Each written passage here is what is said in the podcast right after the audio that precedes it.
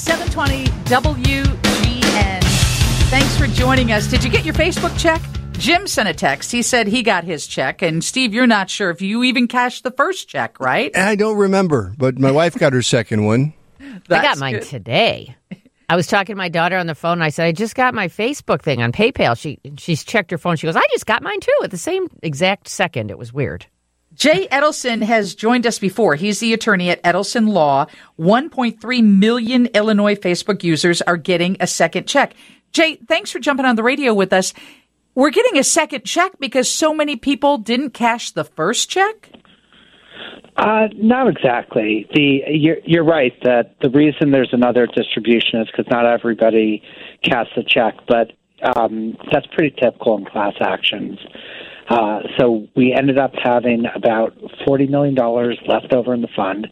If you remember, it was a $650 million settlement. So most of the money went out to people who claimed, uh, but there was some extra money left over. And um, rather than have it go back to the defendant, uh, the settlement uh, provided that it would be redistributed to people who had made claims. Jay, so a lot of people are getting. Go ahead, please. Will you uh, look up my name? We'll wait till you find out if I did get a check.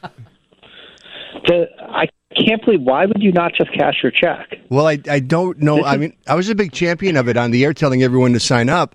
So I know I signed up, but I don't recall ever getting. I, I might have gotten it. I just don't recall.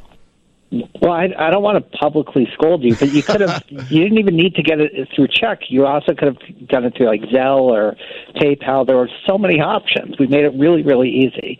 But I, I'm happy to follow up afterwards. No, please, I'm teasing. no, no, no, no, no.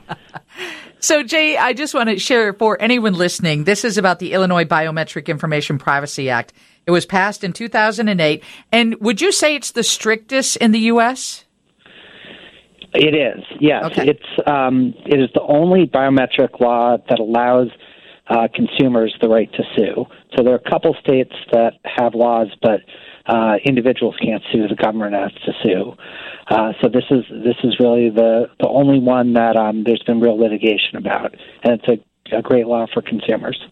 And it requires companies to get permission before using technologies like facial recognition or fingerprint scans to identify customers or employees. And so Facebook was found liable in this case, and it was a $650 million settlement. Then Google, and I think the latest one I read about was White Castle requiring their employees to use some kind of scanner to check in and out. Are we going to continue to see lots of these lawsuits that may benefit consumers because of this biometric law in Illinois? Um, yes, there's been a lot of litigation. There's going to continue to be more litigation, which is stunning to me because it's a really easy statute to comply with. It doesn't ban uh, biometric collection. It just says you need to get consent uh, from the people who who you're collecting from. Uh, so it's really easy to figure out. Uh, the statute has a lot of teeth to it. Um, if if a company is violating it, you can get a thousand dollars, and if they were willfully violating it, you can get five thousand um, dollars.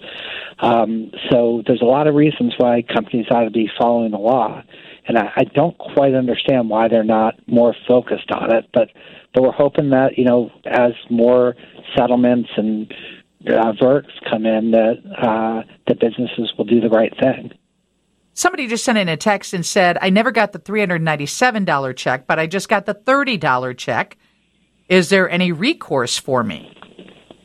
They should. Uh, they should contact me afterwards. So okay. my email is the letter J, then Edelson at Edelson.com. I actually respond to my own emails if people want to call.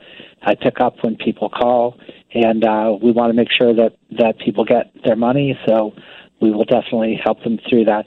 I, I'd be a little bit surprised if they did not get the first check but got the second one, but we can track that down. Well, and I think there's so many issues with the United States Postal Service for those of us who had the check mailed. Yeah, you really never know what's going to arrive and what's not going to arrive. But Jay, you you should have made enough money on this situation that you could have a, someone answering your phones for you. You could, I would think, retire.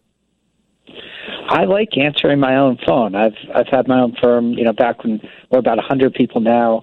When I started, it was just two of us, and um, I've always liked picking up my own phone. I just think if I'm representing people, they should be able to get in touch with me. That's really nice. I mean, that is telling you what when you when you have someone representing you when it comes to legal issues you really want to talk to them and not someone that just answers the phone for them so anything else you want to share how long should people wait before they look into the fact that they didn't get the $30.61 check it it should all happen this month Okay. Um, so by the end of the month that that isn't happening, uh, they can just reach out to me or anybody at our firm, and we'll be happy to help them out.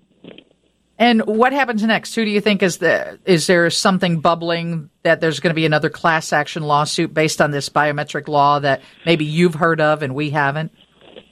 I honestly, I think the big thing that's going to happen is there's going to be a fight in Springfield. Big tech tries to repeal the statute every chance they have, and um, that's what we're gearing up for to make sure that that the statute stays in place and keeps helping employees and consumers in Illinois. Thank you so much. We always love when you take our call.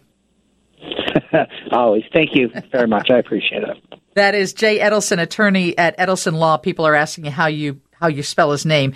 He said if you're going to email him, just the letter J, and Edelson is E D E L S O N at edelsonlaw.com. You can also Google him. You Google Facebook settlement Illinois, he comes up.